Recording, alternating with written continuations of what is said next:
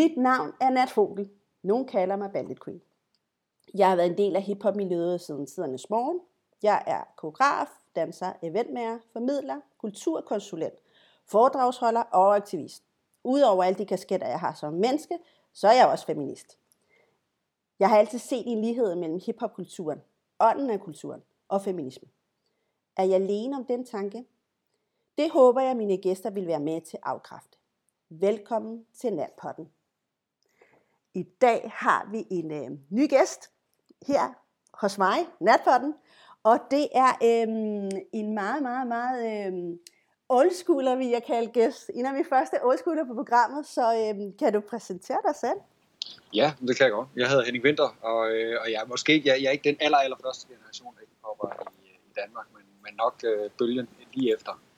Øh, født i 72, øh, startede med at, at rappe og indspille og sådan noget i 687, og har udgivet plader med Kongehuset og øh, produceret for Clemens og Alan Harald og Johnny Hefti og Jøden og tusind andre. Øh, har øh, lavet hiphop festivalen Aarhus Tukket i 12 år. Øh, og generelt bare været, været meget aktiv omkring øh, hiphop og hiphopkulturen i 90'erne og, og 0'erne specielt. Og nu er jeg så en voksen mand, som øh, hvad hedder det, har en, en, øh, en universitetsuddannelse og, øh, og arbejder med ledelse inden for udsatte boligområder. Super, fedt. Godt at høre. Og jeg, meget feminisme dig det. Nå, men på her, jeg kan allerede nu, ikke, jeg, jeg, jeg sidder totalt og smiler, det er rigtig svært, for vi kan jo ikke se hinanden, vi hører jo kun hinanden og sådan noget, så vi, vi ved ikke rigtig, hvordan vores reaktioner er. Men jeg kan kun sige, at jeg sidder og smiler, fordi du har allerede ramt noget, som vi kommer til at snakke om på et tidspunkt det her med at kalde sig en voksen mand. Det kommer vi tilbage til. Men inden vi gør det, så vil jeg, vil jeg rigtig godt tænke mig at høre, hvornår du blev forelsket i hiphopkulturen, og hvordan? Jeg vidste det jo ikke til at starte med. Øh, jeg, jeg kan huske, at jeg har hørt sådan noget helt tilbage, Grandmaster Flash, Rocksteady Crew, sådan noget, og hele, altså alle folk i 3-84 dansede jo breakdance og sådan noget, og det gjorde jeg selvfølgelig også. Mm. Øh, men havde ikke nogen fornemmelse af, jeg tror ikke, der var nogen, der kaldte det hiphop dengang. Jeg husker sådan et definerende øjeblik for mig, der var, øh, jeg tror det var Al Jones, eller sådan eller en af de her radioværter, der præsenterede, eller Cool J, den første plade, han udgav i 85, hvor jeg hørte det i radioen. Og jeg, sad, altså, jeg, jeg voksede op på landet, jeg boede på en gård, og sad og kiggede over en mark, mens det her skete. Hvor, øh, hvor han siger det her med, her den der rapper, som, som alle øh, piger er vilde med. Han kan næsten ikke komme ind i studiet, før, øh, før han bare bliver totalt overfaldet. Han kalder sig Ladies Love, Cool James. Øh, og jeg var bare så, yeah, mand. Fuck, det giver mening, det Det giver totalt meget mening for den her lille bundedreng på Mols. Øh, så, og det var også så urbant, som det overhovedet kunne være, og jeg var så meget fra landet, som, som man næsten kan være. Ikke? Øhm, og, men, men det var bare et eller andet, der, der, der jeg, jeg husker stadigvæk, det, det, det der radioprogram, jeg, jeg tror ikke, jeg optog det eller noget. Jeg, jeg var bare mm. sådan, det her, det, det giver mening, og de spillede, tror jeg, det var radio eller sådan noget, hvor jeg bare var sådan, yes, det er jo det, jeg skal. Og, og ligesom, hvor man bare har lyttet til alt muligt musik og været fascineret af mange ting og sådan noget, så, så begyndte det sådan at snævre sig ind, og sådan ligesom det, det er det her, den her musik, og så den efterfølgende kultur, eller hvad skal man sige, det, det, der, det, det miljø var jo ved at blive skabt omkring det i virkeligheden. Jeg tror ikke engang, at at folk i, øh, altså lad os bare sige København på det tidspunkt, øh, sådan var rigtig klar over, at der var et miljø. Det var sådan noget, der var ved at ske på det tidspunkt omkring Thomas P. Heile og sådan noget, har jeg lavet mig fortælle, ikke? Men, men mm-hmm. altså, det, det var, der var ikke rigtig noget miljø, det var bare sådan lidt en masse folk, der, der, der havde lyttet til noget i radioen og set uh, Wildstyle i, uh, i biografen eller på fjernsynet eller noget, og sådan var det hvad det her for noget, det er sgu spændende, og så finder man sammen med nogle andre, som også synes, det er spændende. Men det er lige sådan lige, hvis jeg skal sige defining moment, så var der noget før øh, 85, hvor jeg sådan godt kunne mærke, at det kunne jeg bedre lide end så mange andre. Øh, altså Rocksteady Crew, Grandmaster Flash, noget uh, Run DMC, men, men det var det her LL Cool J, og det at han kom ind, og den måde han blev præsenteret på, jeg kan huske, og det er jo egentlig meget spændende med det her feminisme-tema, at det var det, der lige, lige var det, de præsenterede ham som, Ladies Love Cool James, øh, at, at, det, at, det, at det de fængede, øh, også for en, en fuldstændig uerfaren dreng fra Mols, der måske ikke engang havde haft hånden op under en, en bluse på det tidspunkt. Ikke? Altså, så, så det, det, det, det, kan jeg bare huske, der, okay, det er hiphop, det handler om. Ikke? Ja. Og så alt det andet er jo noget, det er jo noget, der er sket, det er jo noget, man har lært, og lige pludselig så, jeg tror ikke, jeg har snakket om noget, der hed en hiphop-kultur før i 889 eller sådan et eller andet. Ikke? Sådan med, at der er dem og os, og de er ikke med, og vi er med, eller sådan et eller andet. Ikke? Og, og begyndt at definere det. det. Det er noget, der er kommet langt senere. Klart, klart. Og det kan jeg så meget relatere til. Jeg, grunden til, at jeg kalder dig oldschooler, det er jo fordi, øh, når, når jeg taler med de unge, jeg arbejder jo selv med unge mennesker, så er det jo altid sådan, ah, du er bare sådan en af de der oldschooler og sådan noget. Og jeg betragter mig sådan, det ved jeg ikke, jeg ved ikke, om jeg er det, fordi jeg jo heller ikke sådan, var ikke helt med i helt starten. Jo, jeg kender rigtig mange af de oldschooler fra Thomas Beheil og sådan noget, men jeg var ikke en hejlepige. Altså, det var jeg jo ikke. Øh, jeg boede i Tostugård og gad ikke rigtig de der hvide mennesker, der kom, der, der hørte hiphop. Vi hørte vores egen hiphop, det var jo anderledes, vores egen rap. Det var noget helt andet. Ja. Og så var der jo masser af graffiti-malere i Tostrup og sådan noget, så det, det var man, jo, man var jo en del, som du siger, man var en del af noget, man ikke rigtig vidste, hvad var.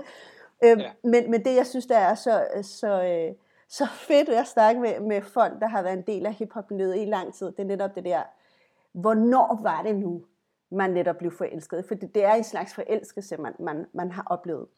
Og, og min forelskelse var ret sjovt. Jeg boede jo ikke i Danmark. Jeg har jo ikke boet i Danmark hele mit liv. Jeg boede i Chile på det tidspunkt. Og så havde vi øh, på vores skole havde lige sådan, sat sådan hvid lærred op, og så skulle vi se Flashdance. Og jeg dansede ballet på det tidspunkt. Og jeg havde ballet. Jeg synes, det var det værste i verden. Men, men, men jeg kunne godt se, at altså, jeg skulle gå til noget, og min mor synes, det var ret fedt i forhold til sådan, så fik jeg noget disciplin, og så blev jeg smidt af alle de der ting. Men kæft, for jeg havde det. Men anyways, så, øhm, sad jeg så øh, Flashdance, og så jeg synes, den var jo super kedelig, fordi det, var, det er jo en super kedelig historie det hele. Jeg ved ikke, om du har set den. Jo, det er, det er jo, det er jo mange år siden. Ja. Yeah. Det har nok været omkring det tidspunkt, hvor den kom ud. Helt sikkert. Og det er en super kedelig historie. Men anyways, pigen, der gerne, der er faktisk stripper, men, men gerne vil være balletdanser. Og så igennem sin vej, så møder hun selvfølgelig en mand, og der er altid en mand involveret. Allerede der synes jeg, det var fucking kedeligt. Ja. som lille allerede, lille lorte feminist. Øh, og så, hvad hedder det, så øh, handlede det her om, at hun skulle netop øh, øh, komme til audition og blive kæmpe balletdanser. Men så går hun på et tidspunkt igennem Central Park, og så møder hun Rocksteady Crew. Og, og det var faktisk først der, jeg sådan vågner ud af min, og hvor er det en kedelig film, da jeg ser Rocksteady Crew breake og, øh, og de lavede øh, popping. Og der tænkte jeg, jeg skal være som dem. Jeg skal være sådan en dreng. Det var faktisk det, jeg tænkte. Jeg skal være sådan en dreng. Jeg skal danse ja. der. Og jeg, jeg husker det her med at komme hjem til min mor og sige, jeg så den her film, og de lavede sådan noget, og jeg prøvede at lave alt muligt, sikkert spjætte med ben eller et eller andet. Og det er i hvert fald ikke ballet, og jeg vil gå til det. Du bliver nødt til at undersøge, hvor det er. Og der var jo ikke noget i Chile på det tidspunkt. Ingenting. Altså nothing. man kunne, jeg tror, der gik jo rigtig mange år, før man kunne egentlig gå til noget. Jeg tror, og jeg har selvfølgelig været en del af, hvorfor man, man netop har kunne gå til dans i Danmark. Men anyways, så kom jeg jo til Danmark, og øh, havde jeg været her i en uge, og så møder jeg jo selvfølgelig Out of Control, og det kommer vi da også nok til at snakke om på et tidspunkt, det her. Og, øh, og så står jeg jo sammen med min mor, og vi, vi kan jo ikke sproget jo, altså min mor kunne dog nok dansk. Og så siger jeg til hende, da vi står og kigger på deres show, som de lavede næsten hver dag ind på strået, så siger jeg til min mor, det er det der, jeg gerne vil lære. Jeg vil dansen der, det er det, jeg vil ikke være balletdanser, jeg vil være det der.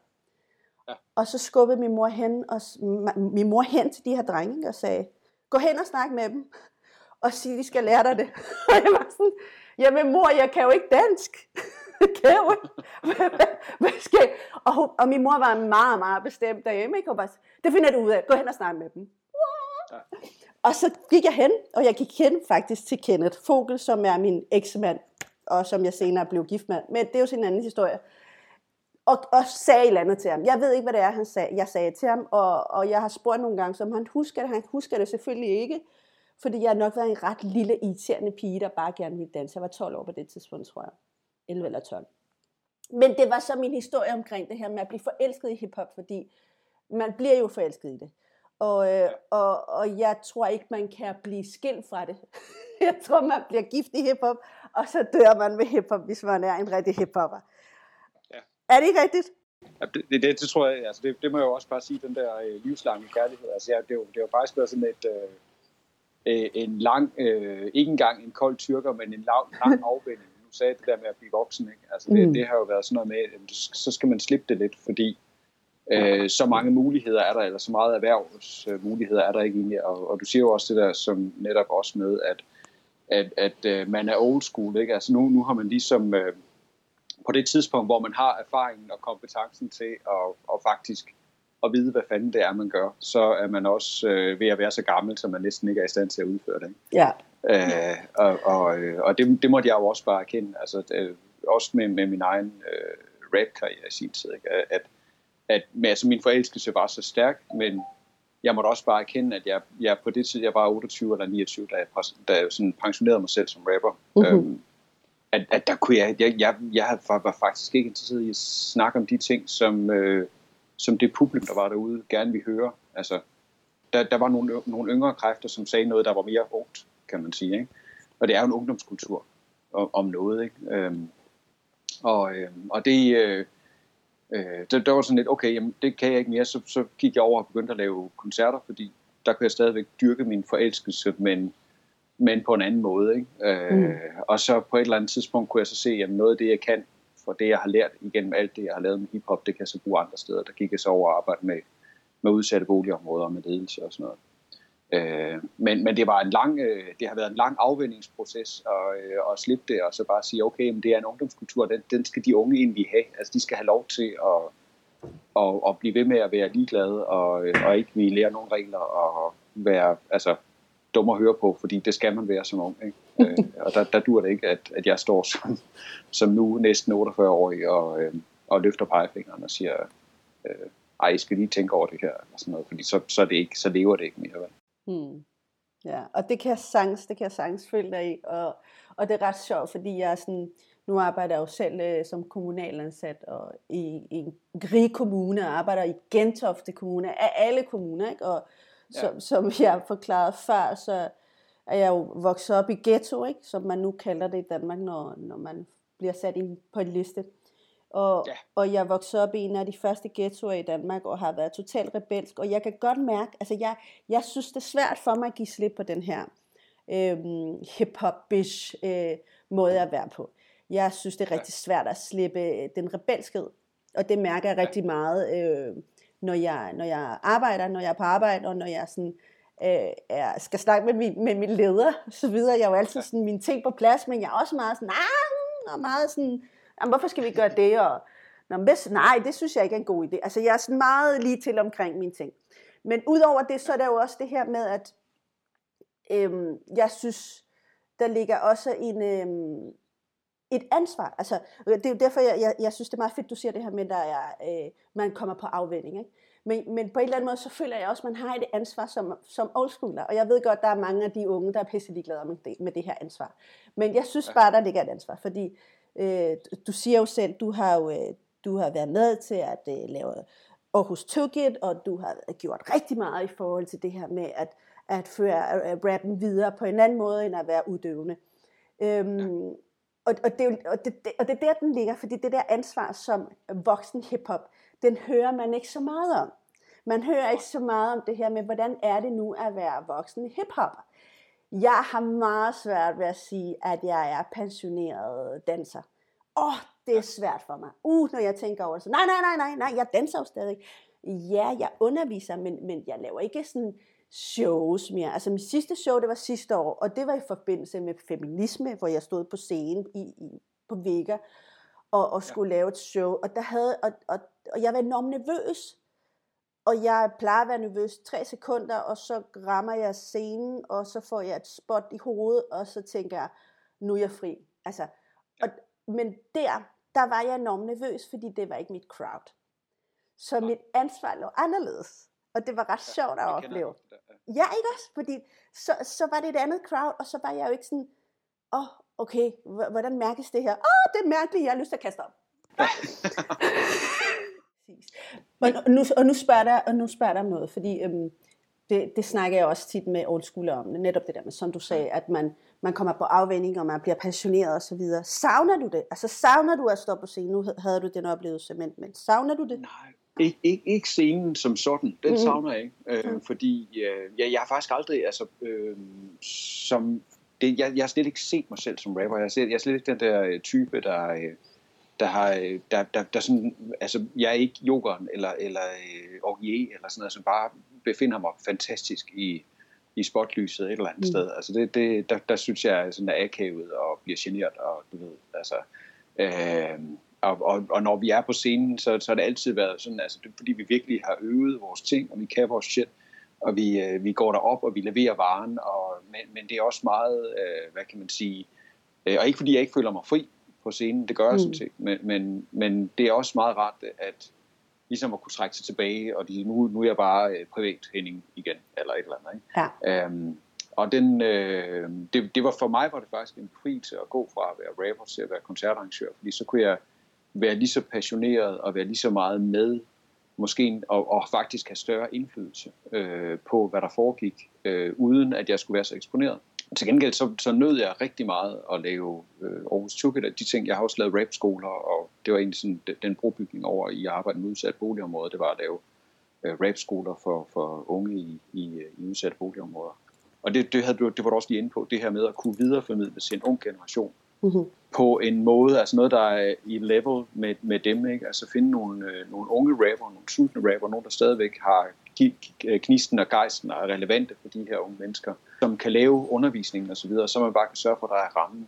Altså, at der er, der er løn, og der er nogle lokaler, og der er et studie, og der er de ting, man skal bruge. Ikke? Og det synes jeg egentlig, altså, øh, så, så har det været meget fint. Så, så har jeg jo så haft noget, hvad kan man sige, noget intuitiv erfaring og nogle forskellige ting, hvor jeg kan sige, at vi skal nok gå i den her retning cirka, fordi det er det, som, som gør noget for, for de unge. Ikke? Og, øh, og egentlig i min egen historie, altså jeg har også været... Øh, som bundedreng på Mols var jeg sådan set også mere eller mindre på afveje som ung, ikke? hvor jeg også vil sige, at hiphoppen på en eller anden måde har reddet mig fra at, at lande i det dårlige selskab, men så bare i stedet for at nørde igen med, med at lave musik. Ikke? Og så der, jeg kunne genkende meget af det med at, at få en stærk fritidsinteresse, øh, og, og den del vil jeg egentlig gerne videreformidle til, til de unge mennesker og også gennem Aarhus Tukat, altså, hvor vi jo altid havde øh, workshops og alt muligt gejl, som egentlig ikke havde noget med koncerterne at gøre, men når nu folk var der alligevel, når kunstnerne var der alligevel, kunne vi så ikke stille dem, altså lave en Q&A eller en workshop eller et,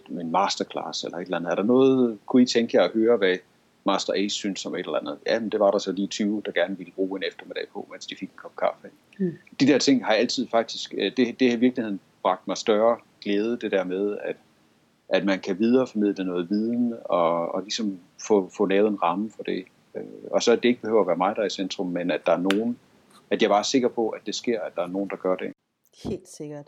Og så vil jeg lige, øh, lige høre dig øh, fortælle mig lidt om, hvad Aarhus Tukke er. Jeg ved jo godt, hvad det er, men, øh, eller hvad det var, men hvis vores lytter ikke ved, hvad det er, så kunne det være rigtig fedt at vide det. Øh, Aarhus Tukke var en øh, hiphop festival, som kørte i Aarhus fra øh, 2000 til 2011.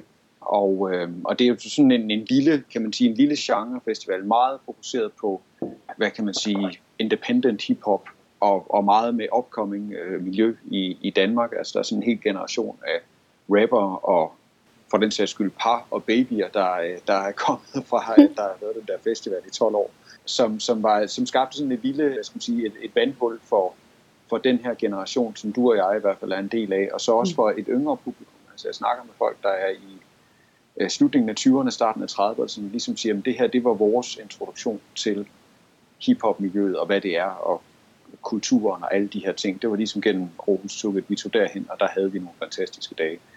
Øhm, så det, her, øh, det, det er egentlig sådan programmæssigt har det været meget koncentreret omkring øh, altså, øh, indie hiphop fra, fra 90'erne og 0'erne. Øh, både dansk og, og internationalt. Og så fokuseret i Aarhus tre dage, med dans og musik og graffiti og hvad vi nu havde. En, en helt utrolig mange øl.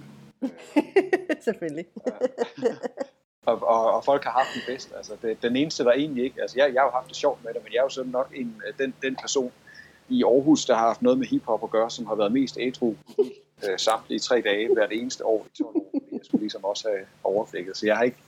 Jeg har, jeg har set, jeg har kigget på festen udefra, men jeg har jo aldrig helt 100 selv været en del af den det er jo ligesom det, du har lavet, men jeg kunne rigtig godt til mig, jeg synes, det, det er ret spændende det her med, at du har været med til at lave en rapskole i Aarhus. Og hvad var baggrunden for det? Jeg var blevet færdig på universitetet i 2005, tror jeg det var. Og der er jo sådan uddannet inden for kommunikation, organisation og ledelse, og jeg tænkte så, at jeg skal ud og være kommunikationsmedarbejder. Og det er jeg helt eminent ringe til. Altså jeg er virkelig så dårlig til at lytte på, hvad andre har at sige, og så formidle det videre. Fordi jeg har sådan virkelig en trang til at gå ind og når folk fortæller om deres projekter og sådan noget, så vil jeg gerne ind og pille og gerne være med, og jeg synes, det er skide spændende. men jeg gider ikke at fortælle om det. Altså, så vil jeg hellere være selv være en del af det. Og sådan noget. Så jeg, har, øh, jeg, jeg var virkelig, virkelig dårlig til at kommunikere, men, men, øh, men var vildt engageret i de ting, som, som de folk, jeg, jeg nu besøgte og skulle fortælle om, hvad de lavede. Så man kom til at arbejde i, øh, en, øh, i beskæftigelsesforvaltningen i Aarhus Kommune, øh, hvilket er et meget tørt sted at, at være. Øh, og, og og der sad jeg, øh, jeg lavede sådan primært to ting. Jeg var ude og besøge forskellige beskæftigelsesprojekter, som øh, kommunen støttede, og rigtig mange steder med udsatte boligområder og sådan noget. Så det, der begyndte jeg sådan at lære nogle folk at kende der. Jeg kendte jo faktisk en hel del unge og jævnaldrende, fra, fra fordi jeg havde lavet så meget med hiphop, så kendte jeg en masse folk på Bispehaven og Gellerup og andre steder i Aarhus øh, mm. i forvejen. Uden at vi nogen, altså vi havde altid kun snakket hiphop, vi havde aldrig nogensinde snakket om Bispehaven eller Gellerup eller Viby. Altså vi havde bare snakket om, at, øh, at der var et eller andet musik, der var fedt. Sådan noget, ikke? Mm. Og så kommer jeg ind i det her og sidder og læser to ting. Jeg, sidder, jeg besøger de der projekter, øh, lærer en masse folk at kende, og så sidder jeg og læser og skal formidle statistikker om hvad hedder det, uddannelse og beskæftigelse, og hvad man nu ved, den nyeste viden og sådan noget. Så sådan i halvandet år, der har jeg bare siddet og fået et mega crash kursus i beskæftigelse. Hvor vigtigt det er, at unge får en uddannelse, for hvis de ikke får det, så øh, lander de i, øh, i alle former for udsathed. Og noget af det, der er vigtigt for, at de får en uddannelse, det er, at de har struktureret fritid. At de simpelthen har noget at lave, så de ikke kommer til at lave noget lort. Jeg stopper det lige.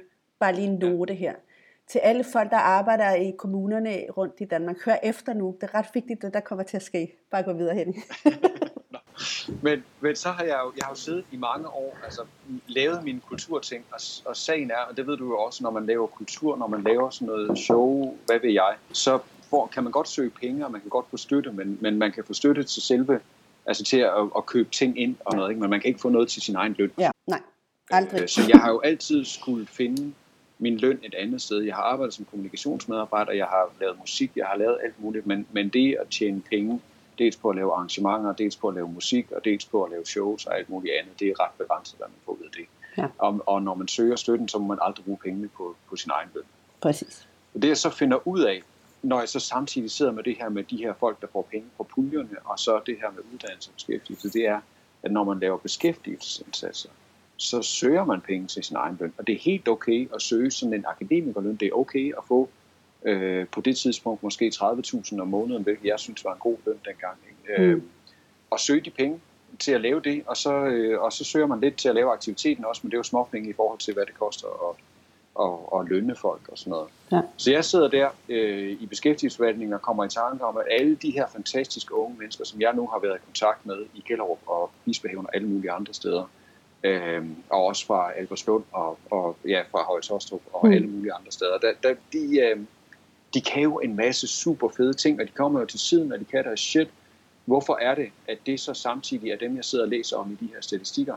Det er dem, der ikke kommer ind og får en ungdomsuddannelse, dem, der ikke lykkes øh, på arbejdsmarkedet. Det er dem, som når de er 25, så er de mere eller mindre permanent placeret på en kontanthjælp eller en førtidspension i et eller andet øh, sted, øh, altid på Vestegnen, om det så er Aarhus eller, mm. eller øh, hvad hedder det, København, så er det altid på Vestegnen, at, man, der er et eller andet. Så, så lander man der. Ikke? Og der, øh, der er det sådan lidt, jamen det her, det giver sgu ikke nogen mening. Altså, fordi jeg ved, at de her unge mennesker, de kan noget, og jeg ved, at de er super fede, og jeg ved fra min egen historie, at det at få en god, sund fritidsinteresse, som jeg ved ikke, om man kan kalde hiphop det, men det at have noget at, at gå op i, og ja. noget at hænge ud med nogle folk og lave nogle fede ting, og sådan noget, det, det betyder alt for at man ikke kommer til at lave alt muligt andet ord. Så jeg begynder at formulere sådan i mit hoved, jeg skal skulle lave et eller andet med de her rapper, fordi så kan jeg, hvis jeg formuleret et eller andet projekt, så kan jeg få en løn til mig selv, hvor jeg kan lave det, jeg elsker, nemlig at arbejde med, med hiphop og med hiphopper. Og så, kan vi, så, så kommer der et eller andet fedt ud af det, og de her unge mennesker får også noget godt ud af det. Øh, det sjove er så, at, at mens jeg går og tænker det her inde i beskæftigelsesforvaltningen, så er der øh, nogle folk ude i Bispehaven, som har fået den samme brillante idé.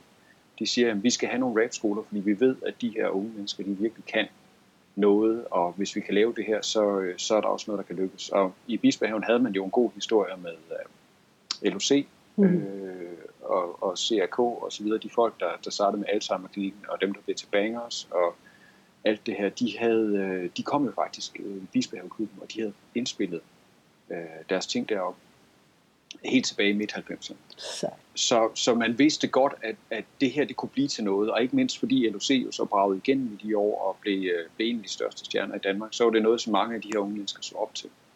der var sådan en helt autentisk 82-10 Aarhus V-banger, der, øh, der var blevet megastjerne, og, og, og det var masser af energi i det her. Øh, så man, i Bispehaven havde man også fået den her idé, og så så jeg bare en artikel på et eller andet tidspunkt i et lokalt øh, blad eller en lokal avis. Vi laver en rap-skole i Bispehaven. Og så ringede jeg til en, der hed Jens, som var chef for det på det tidspunkt, og sagde, jeg skal the fuck have det her job. Jeg skal mm. simpelthen være den person. Jeg har det hele. Jeg har hele planen i mit hoved. Jeg sender dig Excel-arket om to timer, og så skal vi i gang. Eller sådan noget, ikke? Og så fik vi egentlig lavet synergien, altså hvor jeg sådan ligesom kunne komme i gang med det. De havde en ramme, de havde sådan en organisation, hvor, hvor man kunne arbejde ind i det. Og jeg anede intet om boligsociale indsatser og udsatte boligområder eller noget som helst på det tidspunkt. Øh, jeg vidste bare alt det her, jeg havde læst fra beskæftigelsesforvaltningen, og jeg vidste, at jeg ville have en løn for at lave rap. Hmm. det var Sådan. Det var nogenlunde det. Øh, og så blev det til rap-skolerne, og fordi jeg så var heldig at komme til at snakke med nogle super dygtige mennesker, blandt andet i ungdomsskolerne og forskellige andre steder, så fik vi meget hurtigt øh, lavet noget, som ikke bare var sådan endnu et projekt i et udsat boligområde, fordi øh, nu kommer jeg selv fra Tostergård, og jeg har lige arbejdet i Gadehavegård, som ligger lige ved siden af. Øh, altså, og, og jeg har arbejdet i Gellerup, jeg arbejder i Bispehaven nu. Ikke? Altså, der, der, der er jo så mange eksempler på, at folk de er kommet ind med projekter, og så er det gået skide godt i en periode, og så går de igen, og så har området ikke en skid. Præcis. Øh, og der, der var vi meget mere fokuseret på, at det her det skal være noget, som kan blive ved med at køre, og, øh, og, og der fik vi nogle gode samarbejdssteder med ungdomsskolen. Så vi fik faktisk noget op at stå meget hurtigt. Øh, ni rap-skoler i hele byen, og et centralt rapstudie i, øh, i Bispehaven. Og hele den her organisering, den kører faktisk den dag i dag. Og jeg har kun været involveret i det i halvandet år. Det så blev jeg så headhunter til at være ungdomsskolechef. Men øh, bare det, at vi fik sat skelettet op på en, på en ordentlig måde. Øh, jeg kan huske, at jeg snakkede med øh, CRK, som Shadi Abdul Karim hedder han, som er, han er skuespiller i dag ja. i noget, der hedder Opgang 2, og en super fed fyr. Ja, ham har jeg hørt om rigtig meget. Ja, ja rigtig, rigtig super. Rigtig sej fyr. Han, han, øh, ham ringede jeg til, øh, da, lige, da, lige da de var kommet øh, med det her sagt, nu skal vi se i gang i rap-skoler, så ringede jeg til ham og sagde, du er simpelthen den mest autentiske gæstchauffør, jeg kender. Vi har en historie med rap, og vi, øh, vi har sådan 10 år før, der havde vi hinanden, fordi øh, LOC og jeg har jo øh, haft alle vores kontroverser og sådan noget. Så, så der, der var nogle... Øh, der var noget, vi, vi skulle lige slippe kanterne af, men en af de ting, som, som Shadi han sagde til mig, det var, Henning, du må bare aldrig nogensinde lave et fucking projekt, fordi alle kommer med det her med t-shirts og is, og ungerne er glade, og det bliver super fedt, og så lige pludselig løber det til at få penge, og så går det igen. Og så har man jo oplevet endnu en gang, at der er nogen, der svigter. Det ikke, at det ikke skulle være, at vi ikke bare lige skulle lave sådan en hit and run. Og det var det, det, var ja. det jeg tog med. Så, så vi fik egentlig lavet, vi fik lavet sådan en solid konstruktion, hvor det egentlig bare var ungdomsskolen, som jo er der i forvejen, som lavede rapskolerne. Det gør de stadigvæk den dag i dag. Og egentlig bare, så fik vi bare sat gang i det netværk med, at vi fik hyret nogle af de øh, unge rappere. Det var meget Fight Night og sådan noget på det tidspunkt. Dem, der mm. var sådan top rapperne i Fight Night, jamen de, der var sådan en klik af dem, der boede i Aarhus, og de kunne undervise, og de, det var sådan en fødekæde, øh, så, så blev den nærmest selvsupplerende med, at der så kommer nye rapper ind i den generation, så der hele tiden er nogle nye undervisere, og der er øh, ligesom et netværk, der sørger for, at, at der er nogle unge mennesker, som, som også kommer igen. Og den dag i dag, jamen, der er der kommet jeg tror, at vi sad og snakkede om det her for et års tid siden, at der nok har været omkring 1200 unge igennem det her. Og hvor mange af dem, øh, der så er blevet rapstjerner og sådan noget, det skal jeg slet ikke udtale mig om, men det er i hvert fald altså, en, en succesrate på en 80-90% af unge mennesker, som faktisk har holdt sig ude af kriminalitet, de er i hvert fald ikke blevet taget for noget, at de har fået en uddannelse, at de ligesom er kommet godt i vej og, og er kommet på sporet, og så har de kunnet dyrke den her øh, passion for hiphop ved siden af. Så det er egentlig det, det er sådan rammen omkring det, og, og, og det, der, det der egentlig er, er det vigtige resultat, det er ikke så meget, hvor meget de har rappet, men det er enormt vigtigt, at de har haft en fed oplevelse med nogle gode, øh, gode venner, som har lavet noget sjovt sammen, og så de har kunnet styre deres liv så meget, at de også har fået styr på, på skole og, og arbejde og alt sådan noget. Præcis. Og super vigtig pointen, det med, hvad Shadi sagde, det her med, at øh, netop når man, når man er lidt et ghetto-barn, eller har været igennem nogle, nogle ting i sin barndom og så videre, så er det så vigtigt, at man har nogen, man kan forholde sig til, som ikke svigter en. Og, og det er nogle af de ting, som hiphop-kulturen kan rigtig meget. Så det lyder jo som et fantastisk projekt. Jeg bliver sådan helt sådan, ej, hvordan kan jeg få Henning over på mit arbejde? Du bliver nødt til at komme og snakke med os. vi bliver bliver nødt til at invitere dig. Der, der, er så meget, der er så meget, vi kan lære fra dig. Det er så godt, det du siger. Det er så fedt at høre. Udover alt det fantastiske arbejde, du har lavet, så grund til, at jeg har inviteret dig i dag, øh, det er blandt andet, fordi vi skal snakke om feminisme, som også er en del af det her med at arbejde med unge mennesker. Rigtig meget, uden man tænker over det. Jeg kunne rigtig godt tænke mig at høre dig øh, fortælle mig om, hvad feminisme er for dig. Det er en kæmpe spring fra hiphop til feminisme nu. Ja, det, det var godt nok. Øh, ja, ja, jo, ja. Jeg, jeg, jeg, jeg sagde også lige inden vi startede, jeg sagde til dig, at jeg var pisse nervøs. Hvad er det? Hvad er det egentlig? Øh, men jeg tror meget af det, det stammer jo, altså det, er jo, det er jo også noget, der har noget med barndommen at gøre. Ikke? Jeg sagde før, så jeg voksede op på, på en gård, hvor mine forældre de var selvstændige. Altså min mor hun var det, der hedder medhjælpende hustru. Og det her med, at kvinden på alle mulige måder er mindst lige så nødvendig i, at hele lortet fungerer som manden, er sådan en ting, som jeg simpelthen, den har jeg bare fået tævet i, i den grad. Og, og øh, min mor er en, en person, som er blevet meget værdsat i, i de kredse, hvor hun nu har været og sådan noget. Ikke? Jeg vil nærmere sige, at feminisme for mig er øh, fuldstændig indgroet naturlig ting, at, at mænd og kvinder på alle mulige måder kan noget særligt og, og kan yde et bidrag på ligeværdigt i, i alle sammenhæng. Ikke? Så jeg vil nærmere sige, at hvis man ikke har den indstilling, så vil jeg simpelthen bare kalde det sexisme. Hvis man ikke kan se, at, at der er et ligeværdigt bidrag imellem øh, kvinder og mænd, og ikke mindst, at interaktionen er enormt vigtig, så, så, så vil jeg kalde det sexisme, altså hvis man ikke anerkender det. For mig, der, der, der ligger det, altså det, det er sådan helt fuldstændig implicit, at selvfølgelig er man i en eller anden forhåbentlig fantastisk synergi med dels med sin partner, og det være så i alle mulige seksuelle orienteringer, men, men, men også med, øh, med, med de folk, man spiller sammen med, uafhængigt af, af deres køn, altså så værdsætter det, det bidrag, de kommer med. Og jeg vil lige sige, og jeg vil også understrege, og jeg gør det altid over for folk, der er ikke en opskrift sådan helt bestemt om, hvad feminisme er. Skal lige huske på, at øh, jeg, jeg får tit høvl på Facebook, og det ved du godt. Og fordi jeg altid blander vi i alle mulige debatter omkring feminisme. At det her med, at øh, jeg kommer og fortæller om, hvordan feminisme er. Jeg fortæller tit, hvordan jeg oplever min verden som kvinde. Og i den oplevelse ligger der jo faktisk rigtig meget øh, oplevelse af sexisme og racisme og en masse ismer, som er ret negativ. Og derfor øh, er det for mig også selvfølgelig en selvfølge, at jeg er feminist og ikke kun ud fra min egen ego, men ud fra, at vi er, vi er fælles om, omkring en masse problematikker, som vi burde lave om på. Ja. Så derfor har jeg sådan, jeg, jeg, jeg er meget åben omkring det her med sådan, jeg fik det at vide en gang for mange år siden, fordi jeg netop også har været i tvivl omkring det her med feminisme. Jeg, ikke, jeg har ikke været feminist hele mit liv. Jeg kan godt se det på nogle punkter, at jeg måske har været det eneste inde, uden at vide det, og sætte ord på det. Men øh, jeg er faktisk en af de nye feminister, hvis man kan kalde det det. Og en af de ting, jeg snakkede med, med, med dagværende feminister, jeg mødte dengang i, i min spade år at, at, at komme ud som feminist, det var det her med sådan, jeg er så forvirret omkring det her med feminisme. Jeg er så forvirret omkring, nogen siger noget, og så er der nogen, der siger noget andet. Og så er der dem, der siger det tredje. Og så er der feminisme-politi. Og så er der øh, alt muligt, og jeg kan slet ikke følge med. Og, og jeg er ret forvirret, og nu tror jeg ikke, jeg er feminist, fordi alle hakker på en. Og i det, jeg i tale sætter det og siger det, så går det op for mig sådan her, fuck man, det er fuldstændig som at være i hiphopkulturen det her. Fordi ligegyldigt hvad du lavede dengang, kan jeg i hvert fald huske, da jeg kom ind i hiphop-miljøet, det var det her med ligegyldigt hvad du lavede, så skulle du huske på, at du skulle være real. Du skulle huske på, at du skulle være fra en rigtig skole. Du skulle huske på at sige tak til dem, du havde lært noget fra. Altså der var så mange ting, man skulle huske på og ligegyldigt, hvad man gjorde det. Social conduct, ikke? og man kan kun træde forkert. Jeg Fuldstændig. Det definition. Altså det, det, jeg lige kom med, øh, altså det, der kunne du også høre, at jeg var usikker, jeg spurgte dig om det der med, at giver det mening, når jeg snakker om det her med hiphop, ikke?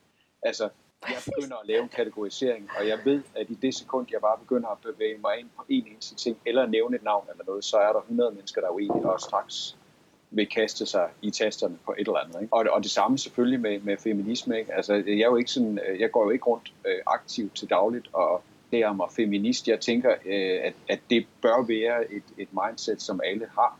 Jeg lægger mærke til det, hvis jeg synes, det ikke sker. Og nogle gange så er det også øh, min, min, øh, altså kvinder omkring mig, som, som gør mig opmærksom på, at det her lige nu, der, der sker der et eller andet, som, som jeg som kvinde ikke kan acceptere, og så må jeg også bare sige, nå ja, for fanden, det, må, det har jeg sgu ikke, det, det, det overså jeg, eller det, det faldt, eller, men det har du sgu da ret i. Og der lærer man hele tiden. Og, og som jeg sagde, det er en af de ting til, at jeg har startet det her, den her podcast, fordi jeg tror, at der ligger rigtig mange ligheder mellem den måde, man er på som hiphopper, og den måde, man er på som feminist. Fordi man hele tiden er i udvikling. Altså det er jo ligesom hiphop. Ja. Vi er jo hele tiden i udvikling. Altså den her kultur er jo hele tiden i udvikling. Den går ikke i stå, fordi den handler om mennesker. Lige så meget som feminisme handler om øh, mennesker. Og alle mennesker. Lidt mere måske end, end hiphop. Men, men pss, næsten på samme måde. Ikke? Nu vil jeg lige høre dig om noget andet, og det, var, det er så fedt, det du siger, med, det her med, at øh, det er din mindset. Du, du behøver ikke at sådan erklære dig, eller sige, at jeg er feminist. Det ligger bare i dig, og samtidig så er du aware over din egen bias. Ja. Når jeg siger bias, så forstår du godt, hvad det er, jeg mener, ikke også? Ja, ja. Okay. Har, har du mulighed for at forklare øh, lytterne, hvad en bias er? Jamen, at, øh, at der ligger noget iboende i, øh, hvad skal man sige, den måde, man tænker på, eller den måde, man er på, hvor det kan være ens køn, eller det kan være alt muligt andet, der nu gør det, men, men at man, øh, der er nogle, nogle ting, som man gør, som måske kan, øh, hvad skal man sige, som, som er noget, man har en forudindtagethed. Altså man, man, der er noget, man, man, man tager for givet, men som måske ikke er, altså det er ikke synligt for en selv. Er det ikke det, jeg prøver, jeg prøver at sige? Ja, altså, lige præcis. det, er noget, det er noget, hvad skal man sige, man har en holdning, men man er ikke, den er ikke synlig for en selv. Man kan så komme i en kontekst, hvor det lige pludselig er lysende klart. Ikke? Lige præcis. Det er meget sjovt, fordi det her med, med bias, som feminist er man igen, ikke? Sådan, ligheder, tænker rigtig meget over, hvad man siger, hvem man taler med, og fordi vi er jo alle sammen øh, øh, født i den her system, som gør, at man har rigtig mange bias, så man egentlig ikke ja. tænker over det. Og for, og for at være et ordentligt menneske, så skal man selvfølgelig være empatisk rigtig meget empatisk. Og, og det er ikke altid, øh, den her øh, verden er bygget til empatiske mennesker. Så, øh, så, så, det, så det her med, med at, at være feminist og være et ordentligt menneske, være ordentligt opdraget osv., øh, gå egentlig ud på, at man bare skal være et ordentligt menneske. Det er egentlig bare det, det handler om. Det er også pisse svært.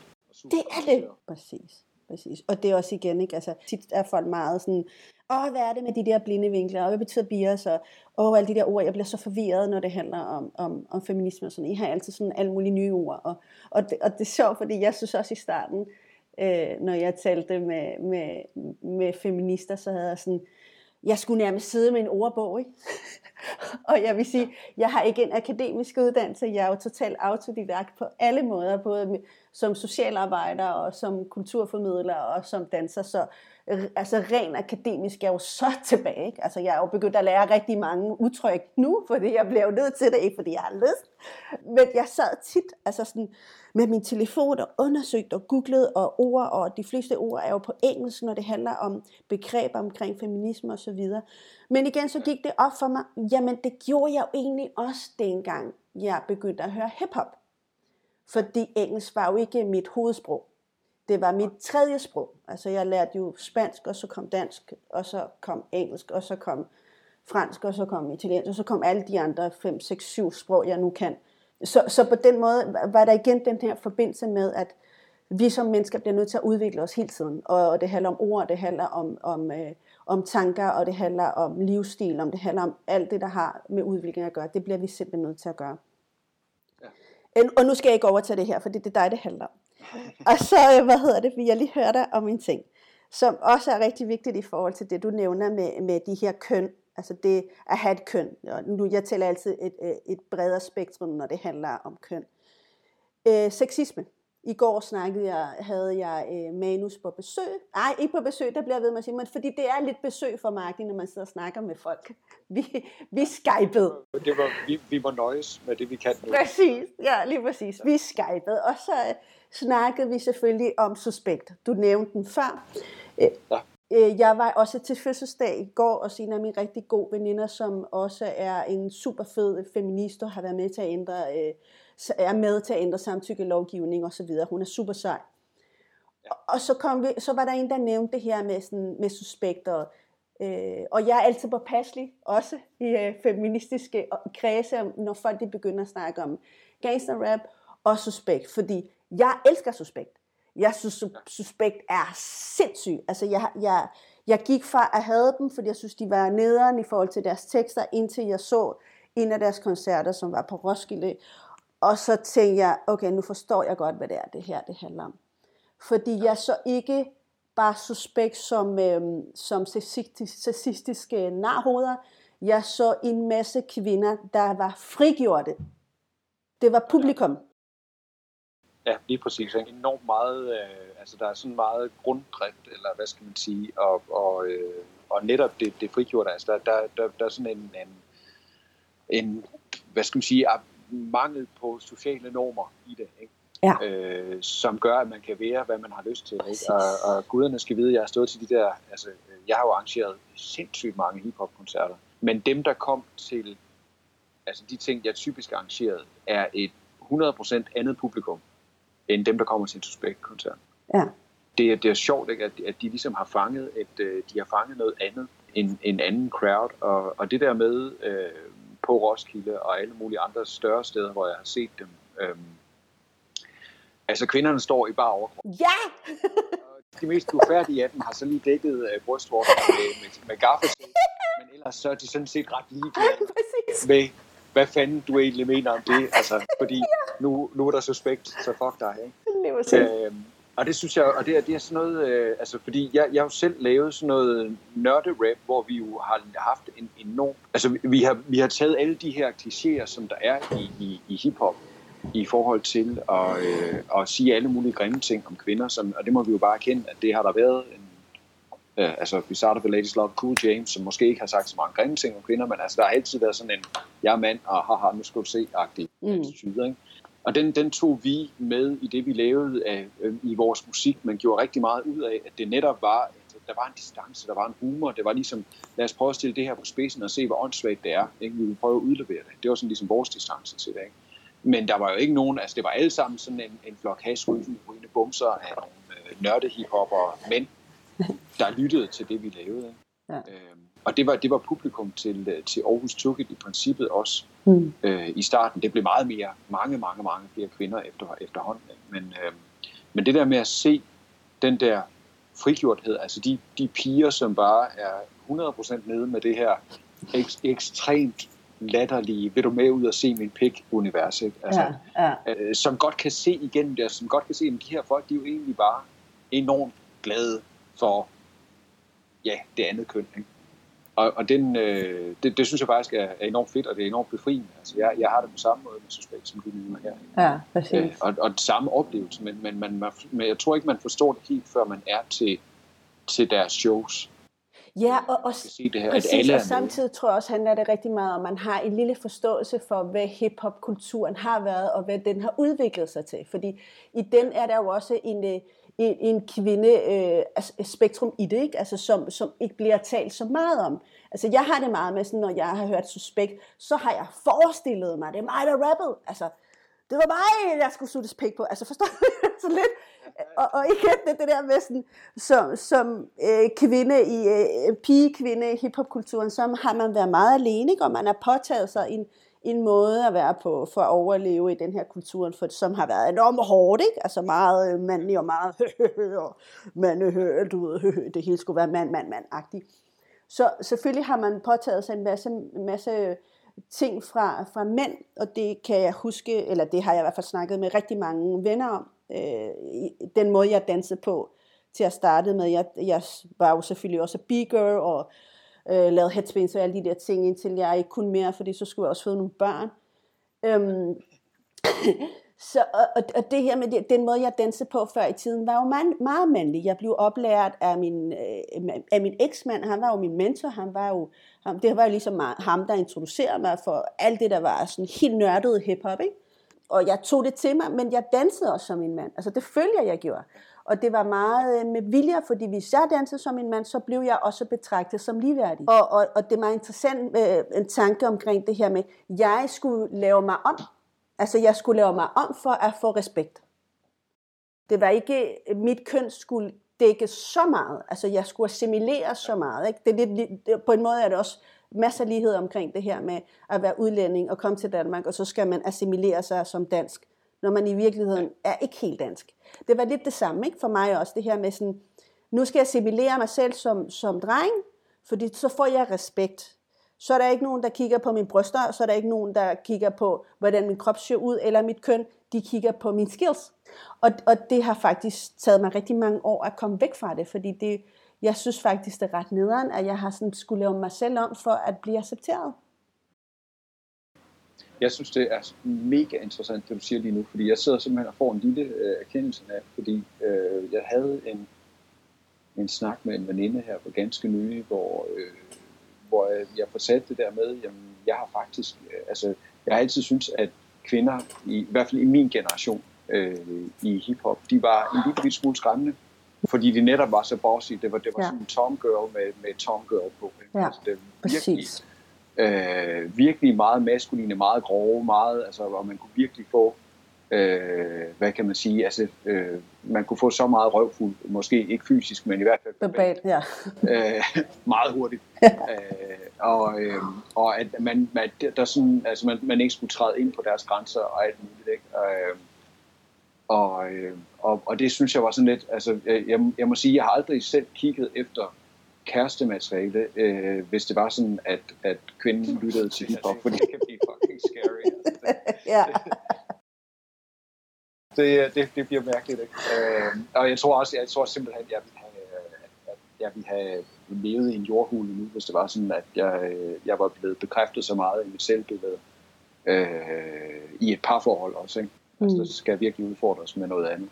Øh, men, men det er, altså, og, og, og det er faktisk slået mig, ikke, at det er jo så måske piger, jeg kender i, eller piger kvinder, jeg kender i, øh, som er i midt-30'erne i dag, som er sådan altså afbalanceret omkring deres feminine side, men stadigvæk synes, at hiphop er overdrevet fedt. Ikke? Og de mm. kan sådan gøre begge dele. Ikke?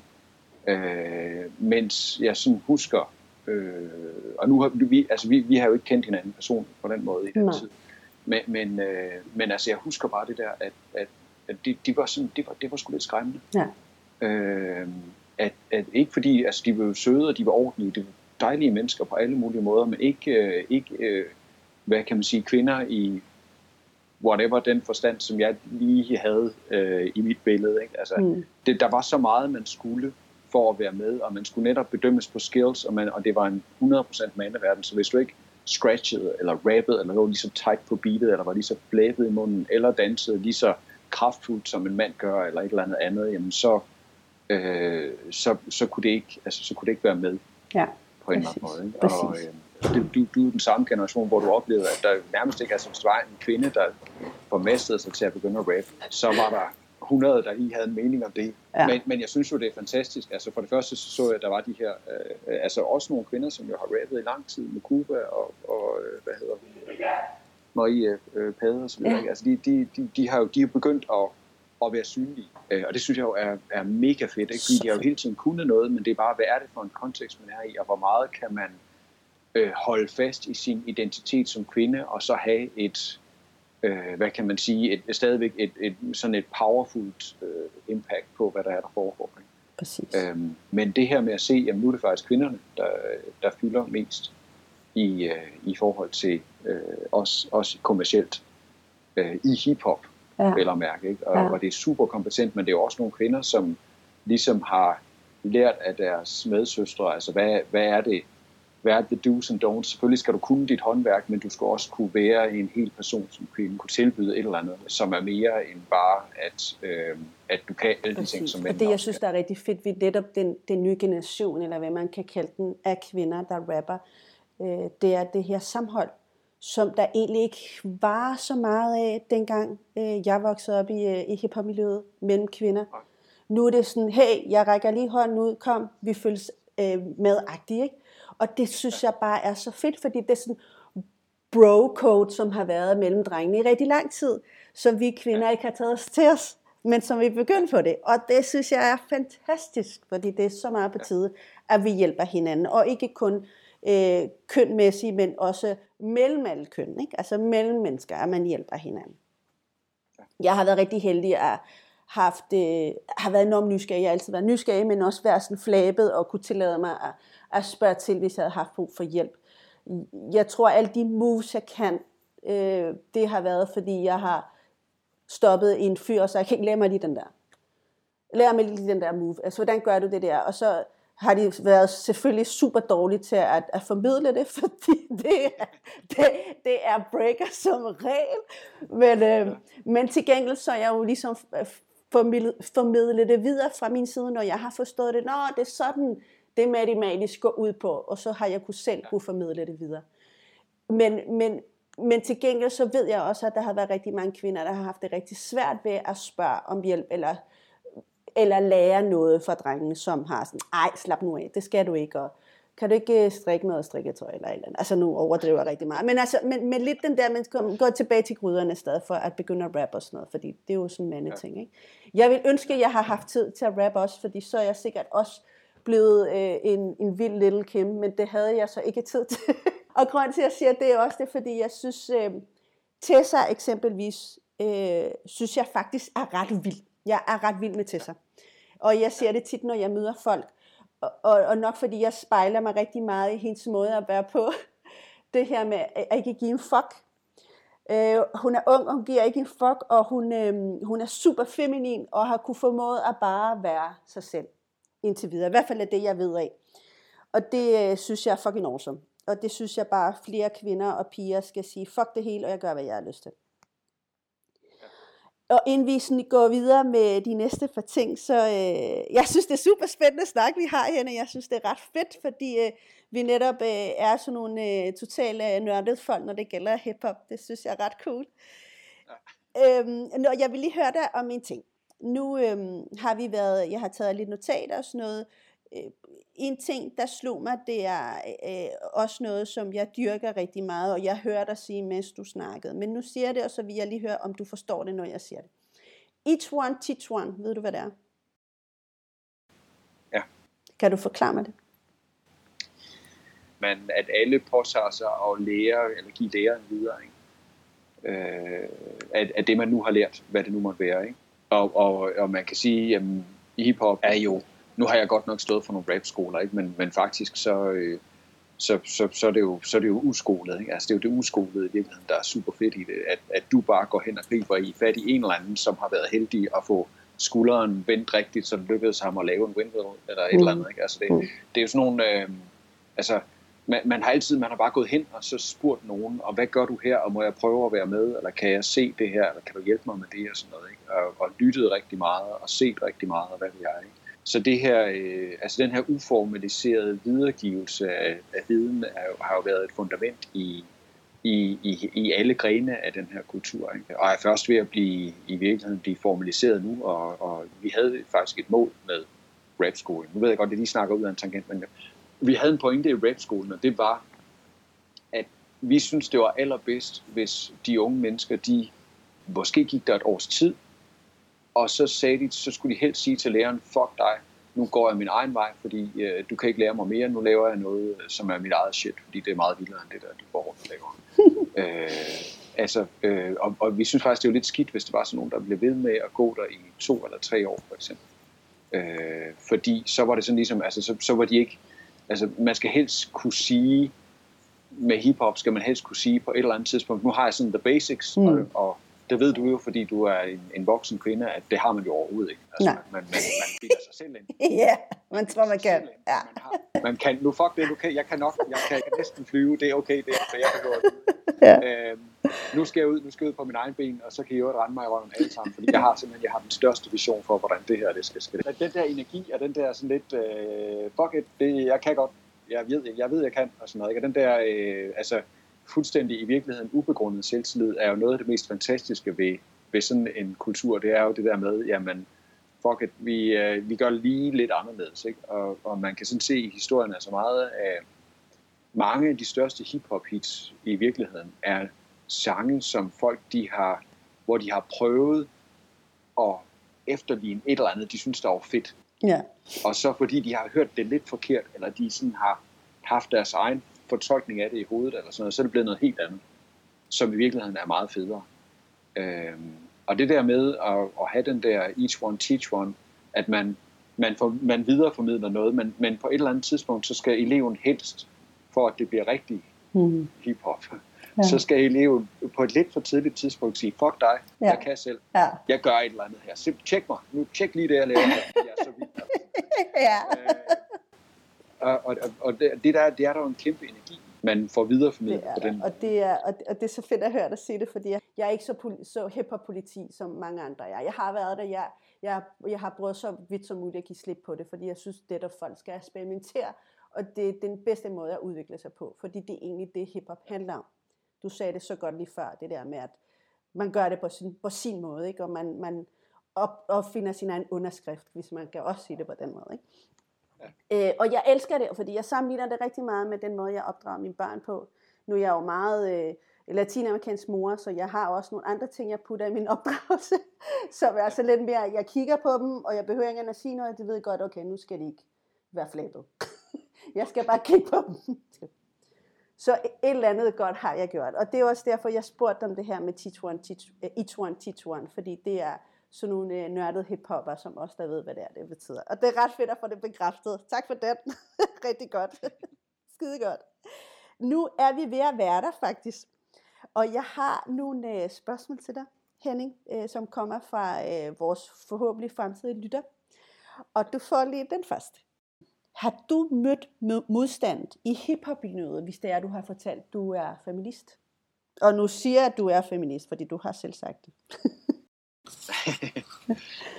Nej, men jeg, jeg, har jo, altså, jeg møder modstand, fordi jeg, jeg, som sagt, altså, jeg er jo ikke en, der går rundt og siger aktivt, jeg er feminist. Mm-hmm. Men jeg er en, der siger, hov, hov, det der, det er ikke i orden. Mm. Eller det der, det synes jeg ikke, og det der, det er simpelthen nødt til at angribe på en anden måde, eller et eller andet andet. Ikke? Så det har været meget sådan i interaktion. Det har jo ikke været sådan, at jeg har gået rundt med en t-shirt, hvor stod feminisme på.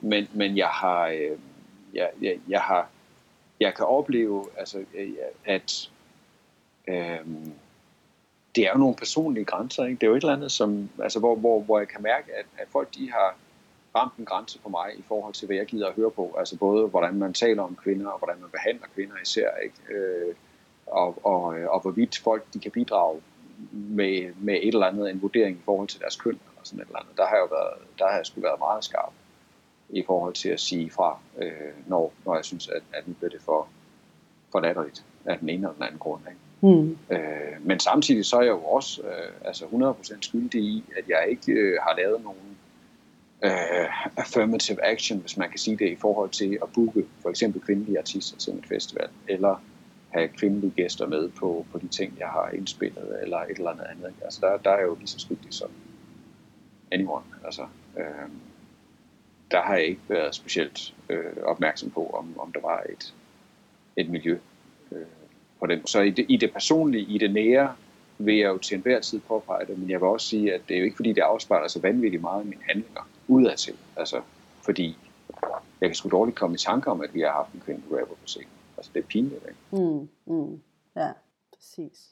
Jeg spørger dig om det sidste ting, eller, eller sidste ting, fordi jeg bliver simpelthen nødt til at runde af. Og det er wisdom.